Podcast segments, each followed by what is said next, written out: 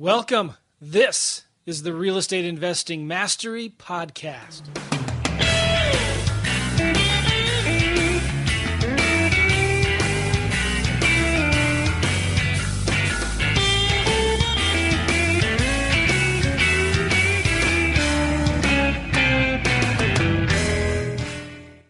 Hey, everybody, welcome. This is the Real Estate Investing Mastery Podcast. We're really glad you're here. We got a special guest, as usual. I mean, all of our guests are special, but this one especially. His name is Corey Taylor, and he's with Fortis LLC, and we're going to be talking about something that we might have talked about once before in the last three or four years um, tax sale investing, tax liens, deeds, things like that. Some really cool stuff. Great creative ways to get more properties to make more money in this business. But Alex, how are you, my man? I am doing well, doing well. Good. Working on any deals right now?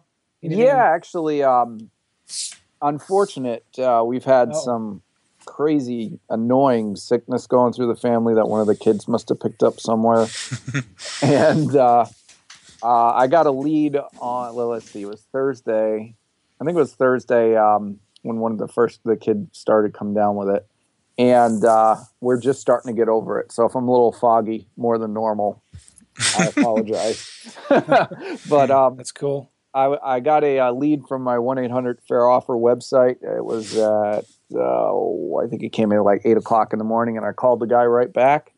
And uh, he he wanted to sell his place for 62 is what he said. And I said, and I said, well, what do you owe? He's like, oh, 52. I said, well, did you sell for that? He's like, yeah. I'm like, okay. Um, well, I could just send you this document via Hello Sign, and you just click it and sign it and send it back, and we got a deal, right? He's like, uh, yeah. So Nice. it, it it wasn't as easy as that, though. It's you know sometimes I feel like we make it too easy for the for the seller because you know I went out there because he wanted to meet me. He just said, "This is too easy. You can't. I can't. You can't just." Give me this price and without looking at the house and i'm like well i mean i'm going to tear the house down so it really doesn't even matter what i'm going to do you know right. I don't even need to see the house. He's like, well, I'm kind of an old fashioned guy, so I'd like to, uh, I'd like to meet you. I'm like, okay. So I packed my, one of my sons in the car because, you know, uh, my wife has had her Right. hands full with all the other sick ones. Training your protege. That's right. That's right. and it is an ugly house too. It's a very ugly house, and it'll be one probably we tear down and and do new construction. But it was funny because he was just like, "This is just too easy," and I said, Right. it, it made me think of uh, getting a tagline um, for one eight hundred fair offer. Maybe it's it's supposed to be easy. Well, Mm-hmm. part of You the know? problem is sometimes when I'm and I and I do this when I'm talking about lease options to sellers, um, they may think like it just sounds too good to be true. What's the catch? That's exactly what he said. It sounds too good to be true. And most, you know, and the, the key with dealing with people is being able to read who you're dealing with. And this guy was a federal uh, employee. You know, he worked for the post office. I would say he was probably getting close to, oh, probably in his 50s, I would say. And just didn't, the type of person where you almost need to throw in some friction in there Interesting. Uh, you know, you, I, I believe you need friction to make somebody get that decision and own that decision, if that makes sense. Yeah. Uh, because if you just say, you know, even though he was offering 60 and I came back at 52, I mean, that is some friction there, but still, he was just like, oh, okay. you know, and I'm like, wow, okay. So, uh, so it seemed like this guy needed some credibility, right? Because he's hearing a voice over the phone and I, he found me online with 1-800 fair offer which is great. Yeah. um, so that helps me there. You know i made when i went out there i made sure to bring my business card. Um, i even drove my escalade out there because like this guy needs some credibility. I'm going to bring out i'm going to pull out all the stops on this one. Um, and then i you know said i'm a member of the Bet- uh, member of the better business bureau uh, you can check references and all that stuff and i'm like wow this would just be really bad if I lost this deal because, and I'm even giving him what he wants. And well, but we got it. We got the contract. We'll probably tear it down, build a new house, make like forty five thousand or something like that. good for you. How long will it Yeah. take you to build a new house? Uh, probably four months. Well, we have to go through development, obviously, and dealing with the city and dealing with permits. But we we have a proven model now that we've been using that sells really well. About twenty two hundred square feet, four bedrooms, two and a half bath, double car garage, and uh, people seem to like that. It seems to fly off the shelf once it uh, once it gets up there. So you know, four or five months, either that or I could wholesale it for probably I don't know, maybe 62, but I think I'll go. Uh, you know, I, I, enjoy the new construction, so we'll go for the bigger money. It's a whole lot easier, isn't it? You don't have to. What is new construction? Yeah, yeah. You don't have to worry about what's behind the walls. You know. Right. Well, see, there's other things we've do, we've done where we'll rip every single wall down, but two, and leave the foundation, and maybe do a little bit of an addition off the back, and then make scrape it out completely to where it's just a foundation and a box, hmm. and build up from there and uh, that seems to work well too. But then again, you're playing with an existing foundation that you got to make sure is good. You know, the house is built in the 50s. Yeah. And you got to make sure your footers are deep enough, a whole bunch of boring stuff that I won't get into. well, that's cool. I'm glad to hear that uh, the PPC is working for you. 1 800 yeah. Fair Offer.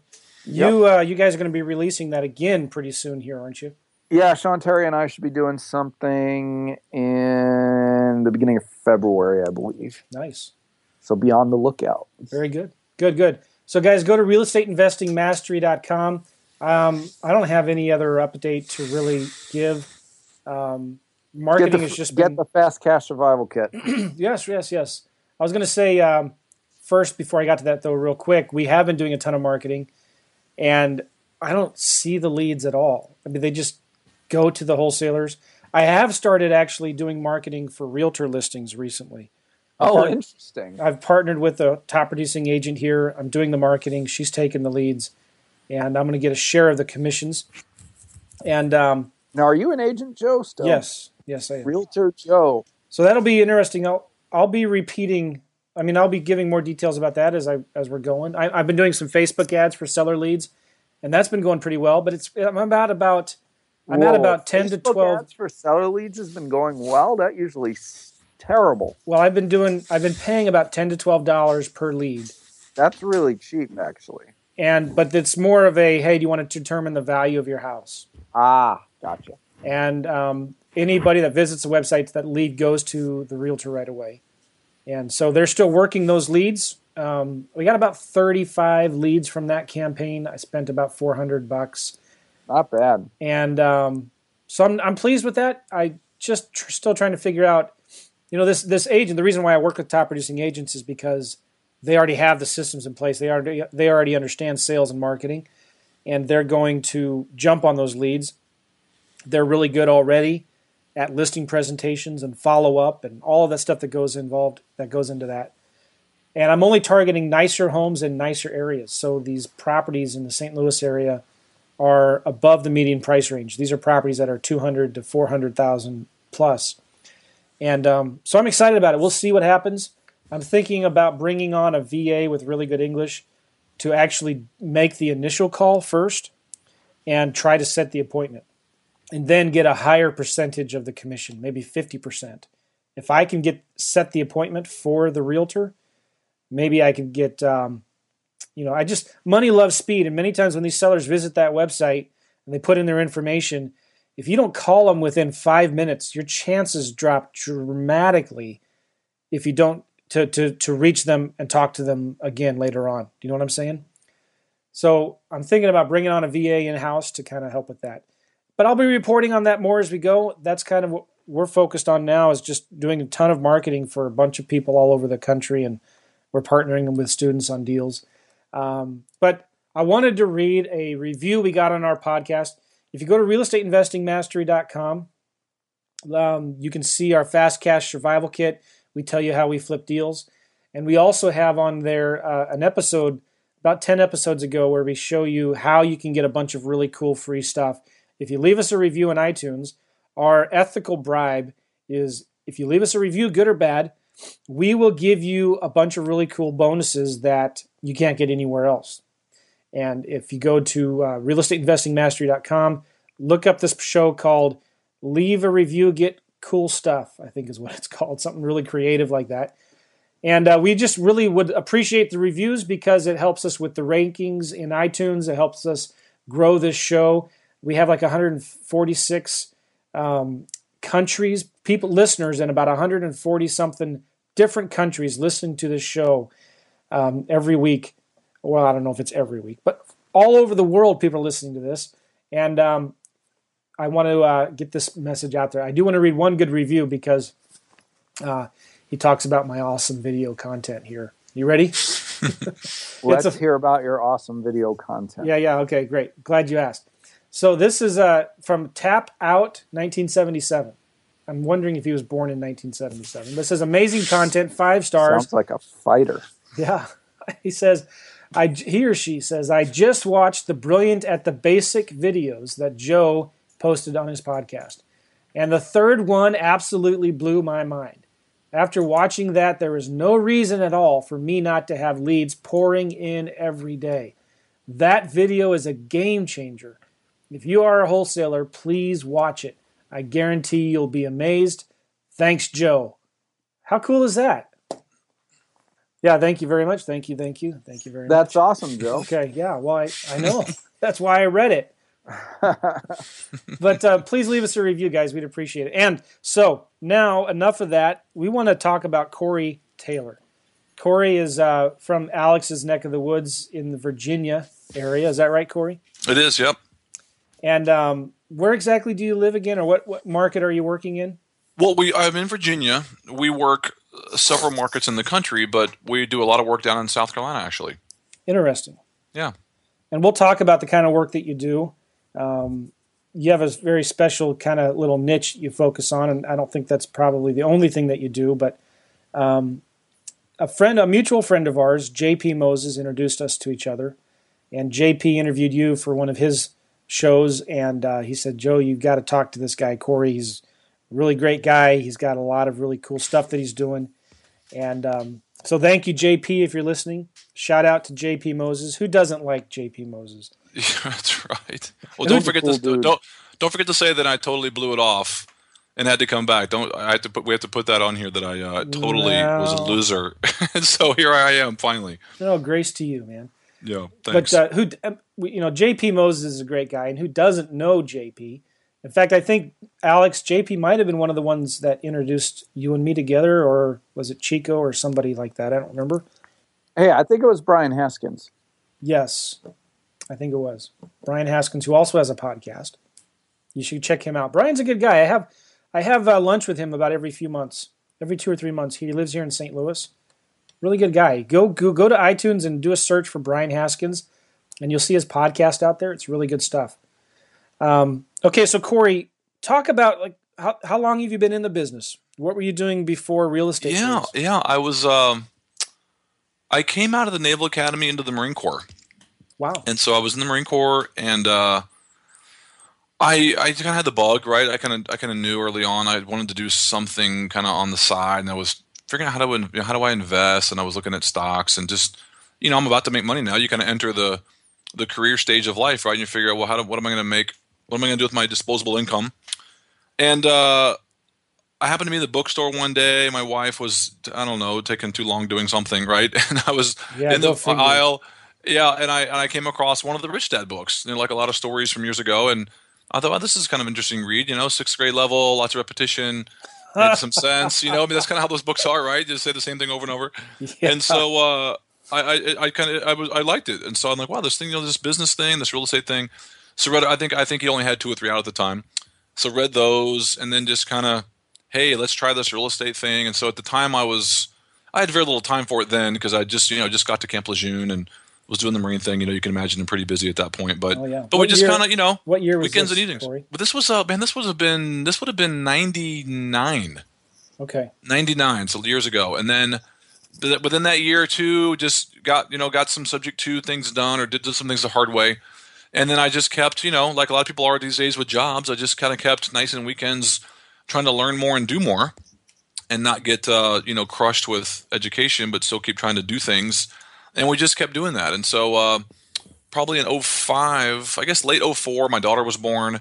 And by then we were doing enough real estate. I didn't really have to make a financial decision to stay in the Marine Corps or not. We'd moved here to Virginia, here to Quantico, and uh, we said, you know what? I mean, is this going to be a career or not? I'd been in about eight years at that point, and uh, we thought, you know, we like Virginia, and we don't really have to stay financially. We don't need the Marine Corps. I was paying more in taxes by then than I was even getting paid in the Marine Corps. Wow. That was always a nice, uh, nice thing to have. And so, um, you know, we stayed. So I hopped out and just kept doing real estate full time. You know, in uh, in late 04 and just kept doing more of what I'd already been doing the previous years uh, before then. And uh, the last, you know, I guess it's been a lot of years now, uh, nine years, I guess now full time. So it's been uh, lots of greats, lots of lessons learned too, right? But uh, Yeah. but it, we've ran run the gamut, and it's been it's been great. I've done probably everything there is to do in real estate by now, and so I've seen a lot, and uh, it's been great. So that's that's kind of that's kind of how it all played out for me. Thank you for your service, Corey. Yeah, I appreciate that. Thanks. What um, you were involved? What was your involvement during the second Gulf War? You know, my involvement was begging the colonel to let me leave Quantico to go. Wow. Uh, I had done my time in Lejeune was over, so my four years there, you know, during the whole 9/11 thing, we had done a float, and so we were out in the ocean and doing all those things that Marines do, out uh, waiting to be told what to do. Yeah. And we had just come back, so our rotation had ended, and we ended up at Quantico, which is more of a you know hangout command, and so you had to kind of you know pull some strings, and they were like, "No, you're not going." And so uh, then I was it was about a year, I guess, before before I got out. So unfortunately, didn't get that. But we had lots of good things to do. While we were out running around the Mediterranean in our little ships over there for a while. Uh, but that's the, that was the most of it for me. You know, I was talking to a guy that uh, just amazing, a friend of mine who is in the military in the Navy, works on submarines. Yeah, And uh, what those guys do, it'll blow you away. And he still couldn't he couldn't tell me like anything. Mhm. But I kept on prodding him with questions and I could tell what the his answers were because he wouldn't answer the question, he would just stare at me. Right. but uh, it's uh, I really respect guys who work in the military and uh, this is a guy who who's getting ready to retire, do real estate himself full time. Mhm. Um, but those guys, you you just think that these boats are just floating around, or these submarines are just kind of hmm floating around, not doing much, and that's not the case. This is not the case at all. No, and especially the last few years has been grueling, grueling, grueling for those guys on the rotations and Yeah. really be in combat all the time. The, the level of alert is just 10 times what it was 10 years ago because there's just so much going on in the world now. Oh yeah, So, yeah, that's a real, real grind for those guys. if you could, if we, I, I won't get into it because I, I might, I might say something I shouldn't say. But I, I was literally blown away. I was speechless hearing some of the stuff that these guys do, um, and some of the stuff he couldn't tell me. He, he didn't divulge too much, but um, man, God bless our military. Anyway, Yeah. Corey. yeah. Um, so you started what what kind of deals were you doing in 04 and 05? You know, I was um I was doing fix and flip mainly. Um now there was all kinds of those. By by the time 05 rolled around, I you know, I was doing kind of whatever the deal was that came along. I was in a good spot by then that I had learned enough and done enough that as a lead came in, I can kind of fit it into whatever category it might be and I could do a short sale if it was necessary or I could just, you know, cash, you know, private lender buy it if that was the deal or I could, you know, uh, subordinate the seller and, and they you know they participate and we do it together kind of stuff just really whatever the deal needed to get done i was pretty good at, at that point of uh, you know making it work kind of no matter what um, And how were you doing so that during your? You, you were still working full time job. Um, yeah you know there was a lot of hours on the weekend Okay, all was- right. yeah it really was uh my, my wife was loving doing you know helping out so it was kind of our thing we didn't have kids then again my daughter was just born you know right then at that point so the years prior was just hey our kind of our hobby on the weekends were what kind of what leads came in what did we have time to go do and uh, it was a lot of fun for us on those weekends and some evenings that we got to uh, to do it and she would take some calls during the day being at home while i'm you know uh, doing my thing most of the days or even being gone and so we just kind of made it work it was it was it was a great uh, tag team as a couple to do that Interesting. But Yeah. then, what were you doing when the market started turning in 2007? I was doing I was doing I was doing the wrong thing. I was doing the Oh. wrong thing. Yeah, I was uh I was doing a lot of uh lease option stuff at the time. And it would have been fine, I think, if I, I I actually I wrote a book about this about what not to do. But I said uh, I had some I had some in great positions. I was protected really well. It didn't it didn't bother me. But some I had I had uh, obligated myself to some contracts on some of these lease options. What mean, I taking like subject to type things that I really shouldn't have made promises on. Uh, and so I, a lot of my lessons I tell people now is you just never know what's going to happen. Joe, doesn't it? Yeah, I don't want to talk yeah. about it. I, I seriously no. It's I, I hear you. It's a, it was a oh I I I only got over it because I kept you know getting I've so done much it. counseling over it. I've done that too. Um, where you bought something just because you thought you could buy it, and then you just put yourself in a pickle. And Yeah. but you do your best to to to get it done. That's Now- right. You you got some counseling, and, and I probably should still get some counseling.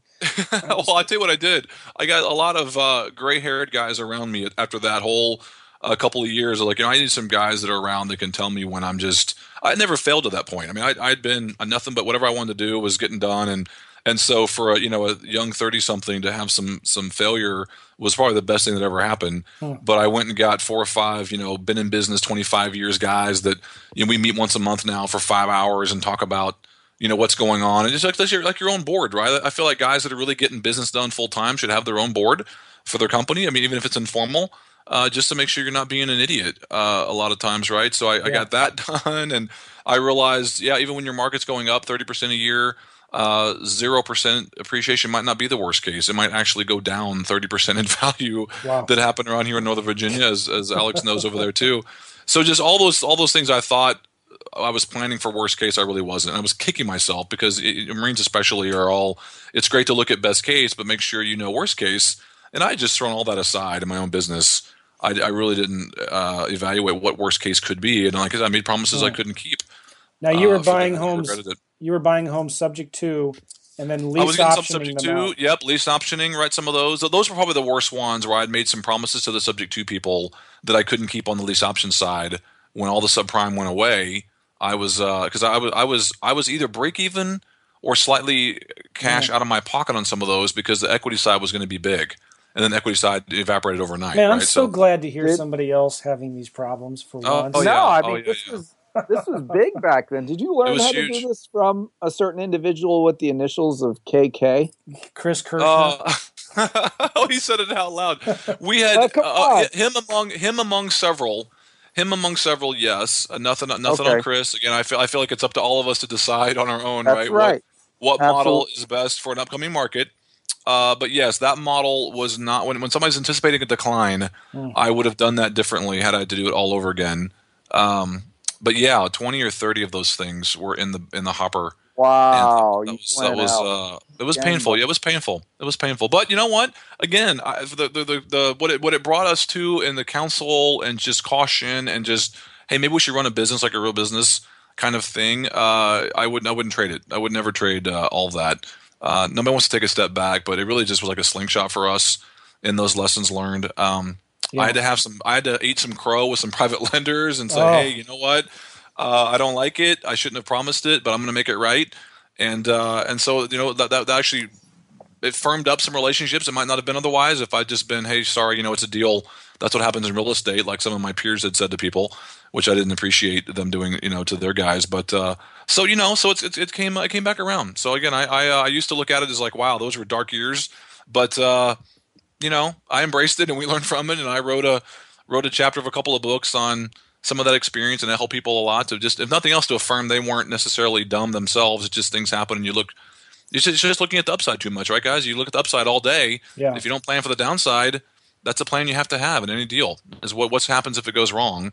Even if it's just a checkbox, you got to at least think about it. Well, I remember too that those during those days looking at the historical charts of real estate appreciation across the U.S. You know, and Mm-hmm. you hear the stories in Phoenix and California and Florida, the properties going up 10, Right. 15, 20 percent a year, and in the Midwest, you know, we're more conservative and it's a more safe area, so we're just appreciating on average. I'll be conservative and I'll just base my calculations on six percent appreciation right. real estate never goes down.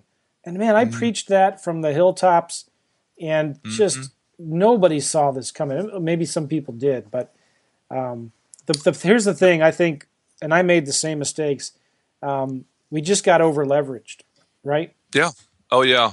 Yeah. Let me tell you about that real quick, Joe. I, I started very soon after this happened. I got into Dave Ramsey stuff. Right. I read his book and I was like, yeah, "This is so super simple."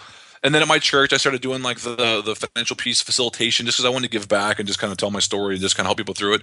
And you wouldn't believe uh, how awesome that was, not, for, not only for me and my own business, but just for people in general, that, to start pretending that debt that is something you should be very careful about. Oh, yeah. And you have to you have to use the leverage word very carefully because real estate guys love to use the leverage word, but it's only if you use it very very carefully and almost pretend it's like poison that you want to get out of your system as fast as possible, or at least maintain it.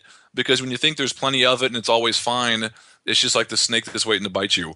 Uh, and I, I have a whole new point of view about when we use debt and why and how and when do we get out of it. Just because I never want to go back to that place again.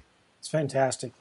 Yeah, that's fantastic. And Well, your new construction projects, I would think you are using debt, correct? We are using we are using it, and we've uh, we've calculated how many houses get us out, and the bulk of our first profits pay them out, and so we're clear really early. We're clear really early because we're Wow. going to be like, oh, but we can take profit early, and they can go out to the this house, and we can just extend, and so we could do a lot of things to have them use their money longer, but we specifically chose not to Well, a because big I project just like that, yeah, you definitely want to.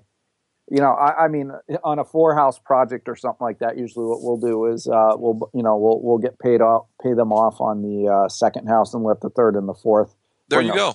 To us. Yeah, and I'm not going to say everybody has to be clear right away. Just just understanding that if something goes twice as wrong as you think it could, can you look that guy in the eye and be be square with him and not act like you said something or, or misled something or acted like that wasn't part of the deal? I just don't want to have those conversations again. I want to make sure that everybody knew and it, ma- that things were made right. And if I got trusted, I came through because I'm managing equity and realizing equity can disappear. As soon as Goldman Sachs puts out a press release, equity can go away. Right? That's that's the world we live in now. That I didn't realize was such a thing, as you guys probably realize too. Goldman Sachs can actually just turn things off, and then all of a sudden it's over. Uh, Yeah. I just I just want to know that's the situation now. So that's that's how we run our business and manage our debt to try to be in that uh, position. I heard a speaker the other day talk about uh, borrowing. He was talking about in the context of borrowing private money, Mhm. and he said um, when somebody is asking him if they can borrow money, he says, "Well, there's two things I want to know. Number one, how are you going to pay me back? And number two, how are you going to pay me back when you can't pay me back? That's right. That's right. Right? Isn't that the truth? That's very realistic. That is Mhm. what you need to think about. You need to Mhm. think worst case. How am I going to pay this guy back? And how am I going to pay him back if I can't pay him back? You don't have Yeah. any other options. Th- there's that's it. And I think Joe, I think you guys, we should say on, on this call, maybe people are talking about their first deal and they don't like the fact that a, a lender might want them to have 10% or 20% in, but they, they want you to have it because they just want to be super, super sure that you can pay them in that context. Mm-hmm. Otherwise, you shouldn't get upset with them for wanting them to have all the money in the deal and it's your first one or second deal. That's a big deal for that lender. They worked, you know, hard, long, hard years for that money, and they don't want you to just think you can do anything and mess it up. And they're they're the ones that are out. That's why they're that's why they're scrutinizing you as a young, you know, young new investor to make sure the deal's right and want some of your skin because it's it's a big deal to have a deal go bad and have have their money go away. It's a very a lot of, a lot of these people have their retirement money. These private lenders, it's, it's their retirement. They work thirty years for that money, Yeah. and they're not going to have you know somebody just make a bad mistake and they just trust you and have it go away in a blink. It's it would be terrible. You can't not. You cannot walk away from that. And the same with subject twos. Um, Mhm. You you made a commitment to pay that seller's mortgage. Mhm. Um, you got to stick with it. When if you borrow private money on a deal, you've got to pay them back. And you got to think about. I think it's important, and you probably talk a lot about this, Corey, is having Mhm. multiple exit strategies on any deal that Mhm. you're looking at. Mm-hmm. You need to make sure that well, if you can't sell it, what are you going to do? Are you going to rent it? Are you going to sell it to an investor? Sell it to a retail buyer? What are your options? How can you get back that investment that you borrowed? And then and then also realizing, I think this is just as important is any profit that you do make, every dollar of that goes first to pay back your private investors. Yeah, right. Well, Alex had a great example a minute ago, right? The deal where he, he could wholesale if he wanted to. He's cheap enough that he could have another exit if he wanted to. Otherwise, he's got you know a couple of uh, a couple of choices. He's not trying to scrape a deal out where he's only got one exit. I think a lot of new people fall into the I've got to have my first deal so badly that they really pin, you know, uh, put themselves in a corner where they only have one exit and they want to know why they can't get the money or why they're having trouble. And it's just because they wanted it too badly. They just really need to be patient enough to get the right first deal or the right second deal, not just a deal, or it's not going to be nearly as fun uh, as they want it to be. And you guys could probably admit it was when deals are going great. Real estate is the funnest thing on the planet. When they're not going right, it's probably the worst thing on the planet. I don't know what else is is worse than having those conversations you and I both probably had to have with some people about Yeah. how we're going to make up for it. and uh, it's great to be able to do that. It's great that real estate is a thing where you can make up for it very quickly, uh, but still, it, it can go bad. And so I would just caution people to be, uh, you know, be patient, get the right one, and make it keep it fun. It's not fun when you do it wrong. Very well said. I like that a lot. The um, boy, we could we could go on and on about that because Yeah, we can pull that string for a long time. yeah, that's right. because you know that whole rich dad poor dad book. It's a great book, but he talks on there. Um, I think he talks a little too loosely or or uh, glibly. Maybe that's not the right word about debt. You know, Yeah. um, there is a place for debt.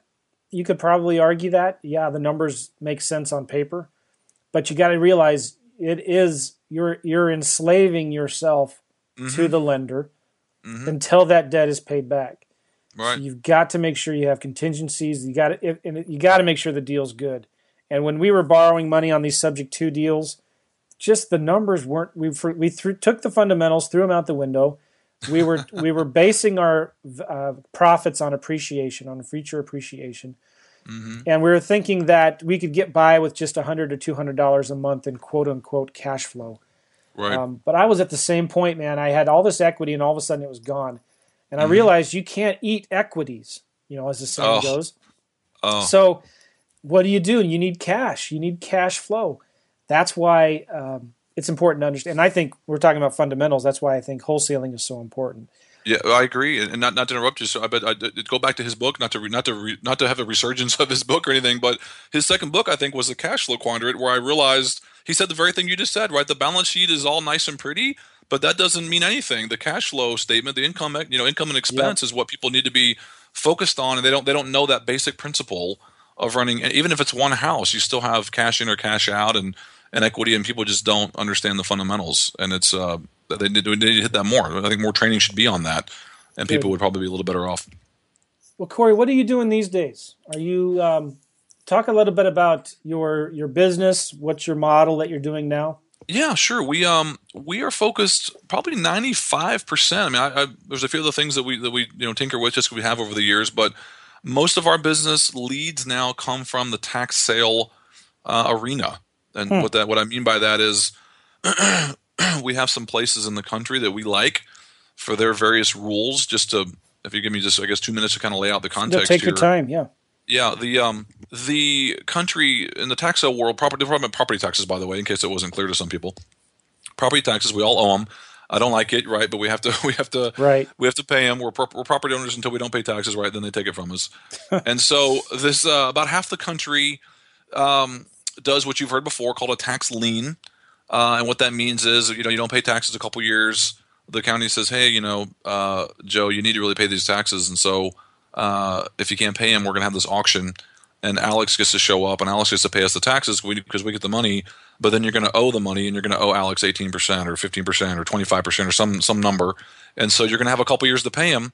But uh, you know, just this is your fair warning that you know that, that you get a problem. And so about half the country does that, where you have a short amount of time before the auction, but then you have a couple years to get that lien paid off before you would lose anything. Before Alex actually gets your property, this thing recurs. The other half of the country says, "Hey, Joe, you've been late for like three years, like maybe four years now. It's been a long time. Uh, in a couple months, we're gonna have an auction, and, and Alex is gonna show up and bid on it and own your house. And so there's no there's no redemption, there's no nothing. You've already had three or four years to pay. We already let you go this long. Uh, the auction is the sale of your house. So ha- you know, so it's about the same amount of time being late around the whole United States, but some states just kind of deal with it differently into when they want to recover their money. Um, and that the lien states want their money sooner, but so they have that auction sooner, and they give you this redemption thing. So what what that creates, though, depending on the kind of state you're dealing with, it creates a lot of opportunity that not a lot of investors uh, focus on. Um, things things like, hey, these people on this list that the county publishes for me, these people are all having trouble paying their property taxes. They might be distressed. There might be Um, some motivation there. There might be some motivation, uh, or there might be complete apathy because they're in error and grandma died and it's five states away and they didn't really care. And so, uh, you know, any money to them would be more than they thought they're going to get. They don't want the hassle. They're both busy, you know, em- employees, and they don't want to mess with grandma's house that needs a bunch of work. And so, it, it doesn't even have to be the person in the house not paying. A lot of it, actually, most of it is is uh, there's really no emotional tie, which is way better than trying to deal with a homeowner who's trying six different ways to keep a house before they sell you to you cheap. You know, right? And so, so yeah, so there's there's contacting people before these auctions. There's um, contacting people uh, after they've been liened and they still haven't solved their problem in a year or two, and saying, hey, you know, you, you've been liened a while, you haven't solved it. You know, this is about to go to the auction part where you actually lose it. Can we please talk about it? So there's another opportunity to talk to distressed people, even more distressed. There's actually buying at the auctions themselves, which I'm not a huge fan of, but in some areas of the country, you can show up there and there's so many for sale, there's not enough money to buy them. And so there's some great deals uh, to get to be had. And then ultimately, there's some things that you can buy, some liens that these counties already have on their shelf. You just it's called over the counter. You just kind of say, hey, I want that lien, and it's a you know vacant rehab that nobody wanted at the auction uh, to have a lien on.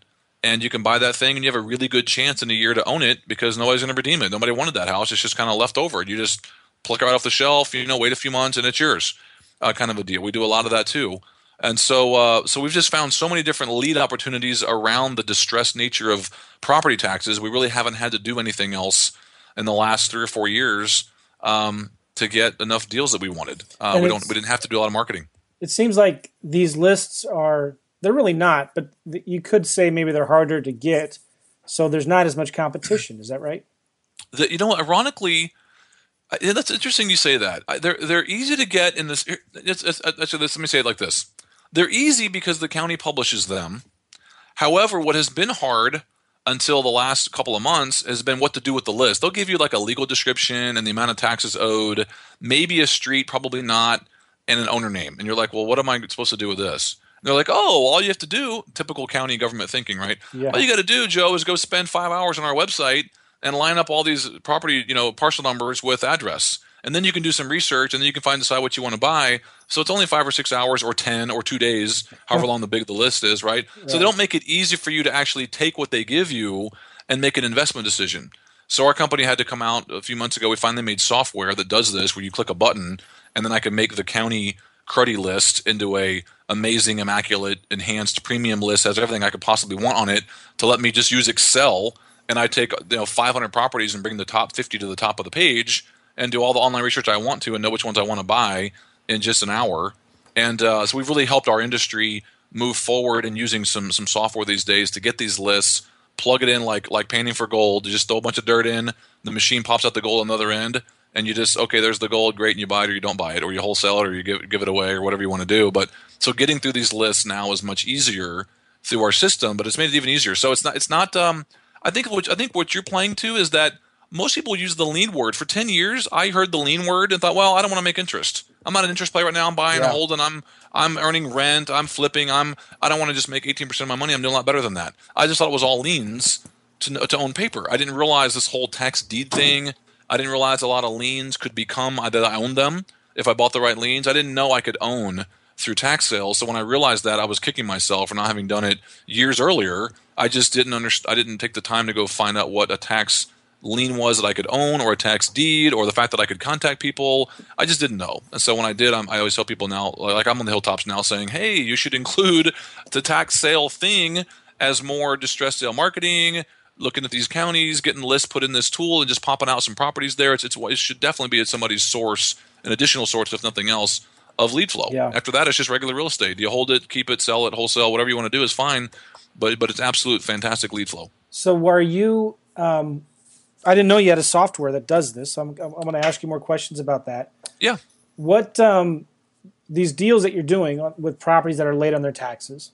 Mm-hmm. Um, what percent of them are you? What percent of the deals that you do are actually done at the auction, as compared to contacting yeah, I don't, the seller? I don't do anything. I don't do anything at the auction. Yeah, we we just don't choose to go to the auctions, okay. even with the tool. Before going to an auction was annoying because you have to research a bunch of properties. You show up there and you hope they're still on the auction block for one, right? Otherwise, half of them are gone. Even in the bank foreclosure business, that was kind of the deal. When you show up there, you're like, oh, it's not, I, you know, it's not even here anymore.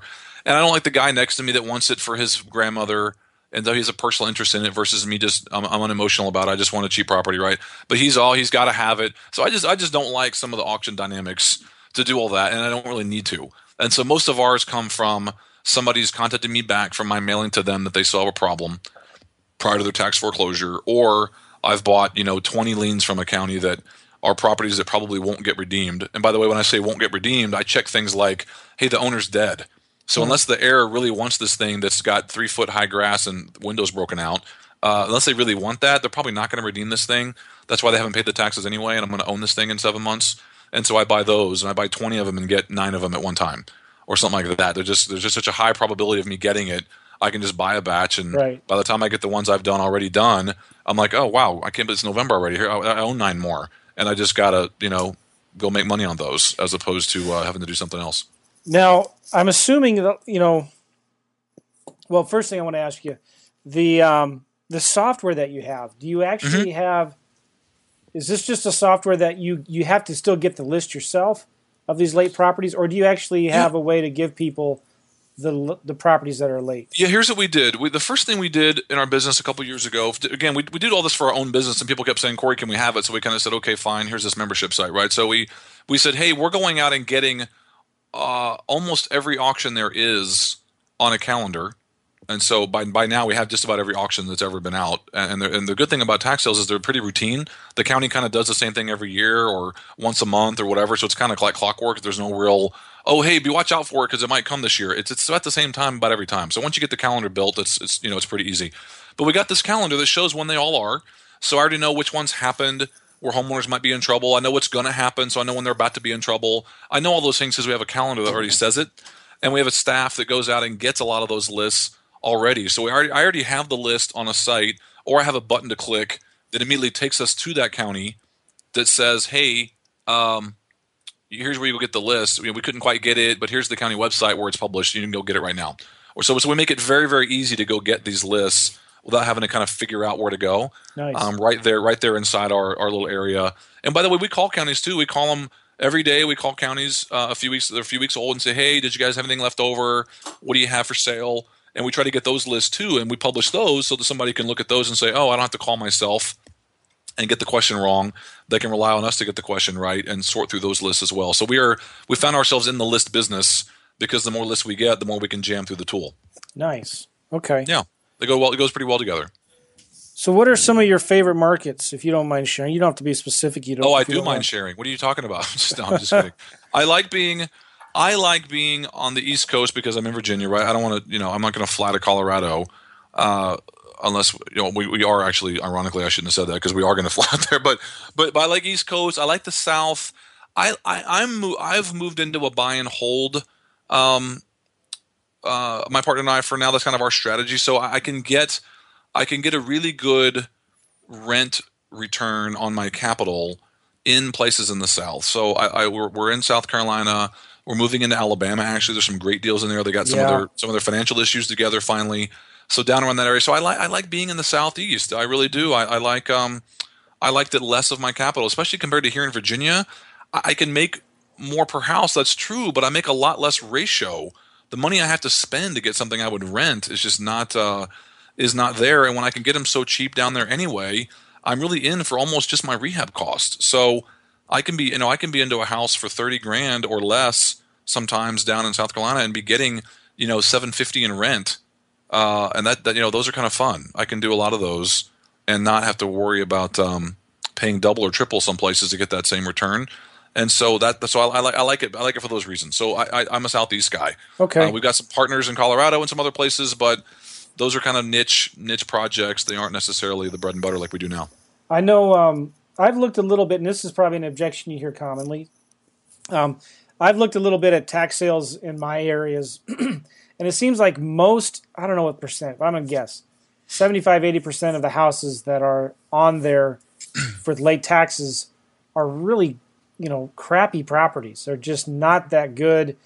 And, um, you know, so the, I guess my question is, why why do you do you like those junky properties and what do you do with them? Or am I is my perception wrong? Well, I don't think it's wrong. I think that some people have said, "Let me check a little bit," and then they see some junk and they're like, "Oh, okay, well, it's junk. I'm not going to do it."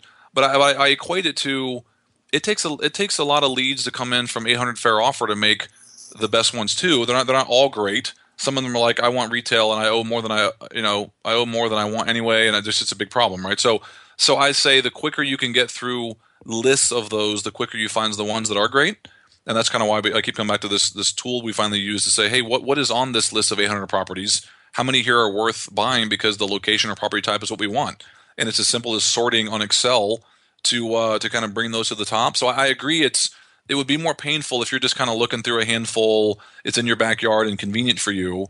Um, you may not, you don't know what you're going to find that particular list. But Yeah. the other thing is, lists come out all the time, and depending on depending on the county you're in, they're always getting replenished all the time because they're always late. There's always new people. There's always whatever. And so I think your perception's only the way, what it is because you haven't really gotten knee deep in it to see. Oh wow, I I was only on the first step of the pool. I wasn't actually in swimming around. Now that I'm out here, I see all these other things that make it that make it great. So we we, we only buy the properties that are going to either rent well or sell well. We don't need to buy junk or convert junk or try to you know have this amazing clever way of turning junk into not junk. It's not any of that at all. Um, there's plenty of. I was just telling Alex before the call here that we happened to come across. We weren't really looking for land, but we happen to see a bunch of parcel numbers on the list all in a row.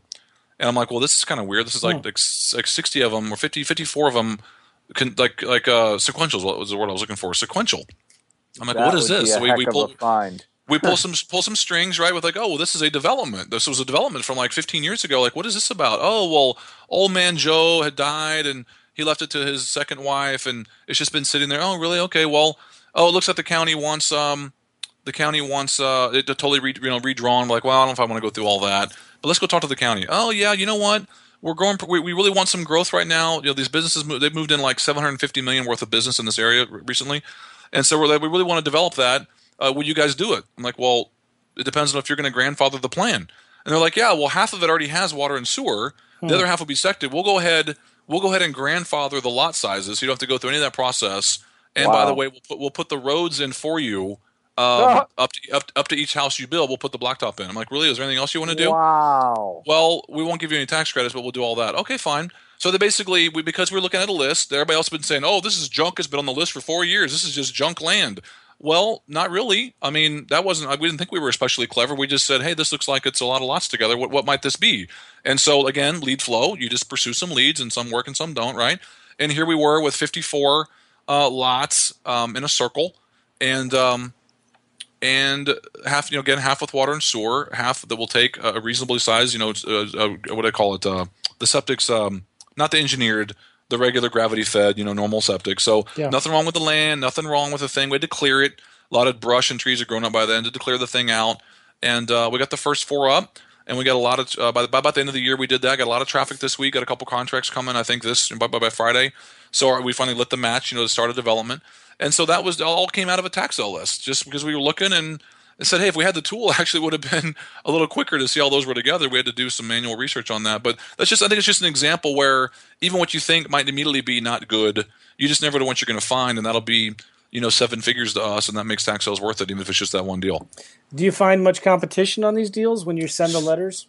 I will tell you when I a lot of things I do in Florida. Like we just picked up a property in West Palm, and I keep mailing there just be, even though it's comp- competitive. I keep mailing just because when you get a deal, it's fantastic. And so we mailed there, mailed there, and it is competitive down in South Florida. There's a lot of guys there that want to pick up those properties, and so our letter is one of so many. We're a lot. I'll, I'll say it like this: we're a lot less competitive than the actual foreclosure list. People are still going hard after the bank foreclosure things, not realizing there's such a thing as a tax foreclosure. Yeah. So it's less competition, but there is still some, and some very, very popular markets like that. There are some, but you know what? It's still worth the mail because Yeah. I think I was in, I think I was in six or seven hundred in mail to pick up this one in West Palm, and we're going to be in, we're going to be in two sixty five on a four twenty resale. Um, Wow. So that's that's not bad on six hundred bucks worth of postcards, right? So Competition is such a silly thing to be worried about, isn't it? It, it really is. I, I tell people it's like you're about to say. Probably, I say, you know, I, I, I- I don't think it's just marine culture. I don't. I think everybody that, that's competed, you know, especially as men, right? We're like, I don't care what you're doing. I'm going to beat you or do it great anyway, and I'm going to get my piece. And, and and plus, if you add, if you add, you know, bountiful. Uh, philosophy to that anyway to say there's plenty there's enough you're going to get one then there's really no reason, reason to even be talking about competition ex- unless you're afraid of it and we're not we just do what we do and deals come and so i don't need to worry about whether i was one of 20 or one of two deals come and we're real happy and those guys that got deals that also mail are probably really happy too and so we just don't even use that word really in our in our company because it doesn't matter That's really good. yeah Okay, so I got some more questions for you. Okay. Um, what are you sending to these guys? These you got a property with late taxes. What do you send them? Yeah, we've we we had been sending postcards because we really didn't start, you know, mastering marketing, right? Like we really should be. We're just sending a message out that we want to help, and uh, how can we be helpful? You're you're late. Uh, in case you didn't know the problem, you're late. How can we be helpful? Can you please give us a call? No obligation, just real open door. Um, some people call us wanting us to pay their tax for them, right? Loan them money. nice. Like no, we really don't. really don't do that. Although you, if you were a lender, you can make a ton of money doing that, right? To put your own lien on that on houses and make quite a bit if you wanted to. But we don't do that. So we say, no, nah, we're not sure that. But you know, if you called Aunt Martha, if you called the neighbor, like you know, what if we just help them? Have you done everything you can do? And a lot of times they have. And we're like, well, we're we're in the buying business, and when you come to the conclusion that you just can't fix it, we can do something quickly, but you just need we need X amount of time. So um, uh, this is kind of all the advice we can really give you. But they feel really good that we actually helped them think of other things. And by the time we rattle off some they have tried, they really believe that we're legitimately wanting to help them solve their problem. And uh, and when they can't, they sell. And because we're you know uh, I won't say a counselor role, but because we really tried to help them out, we you know we have a good relationship with them.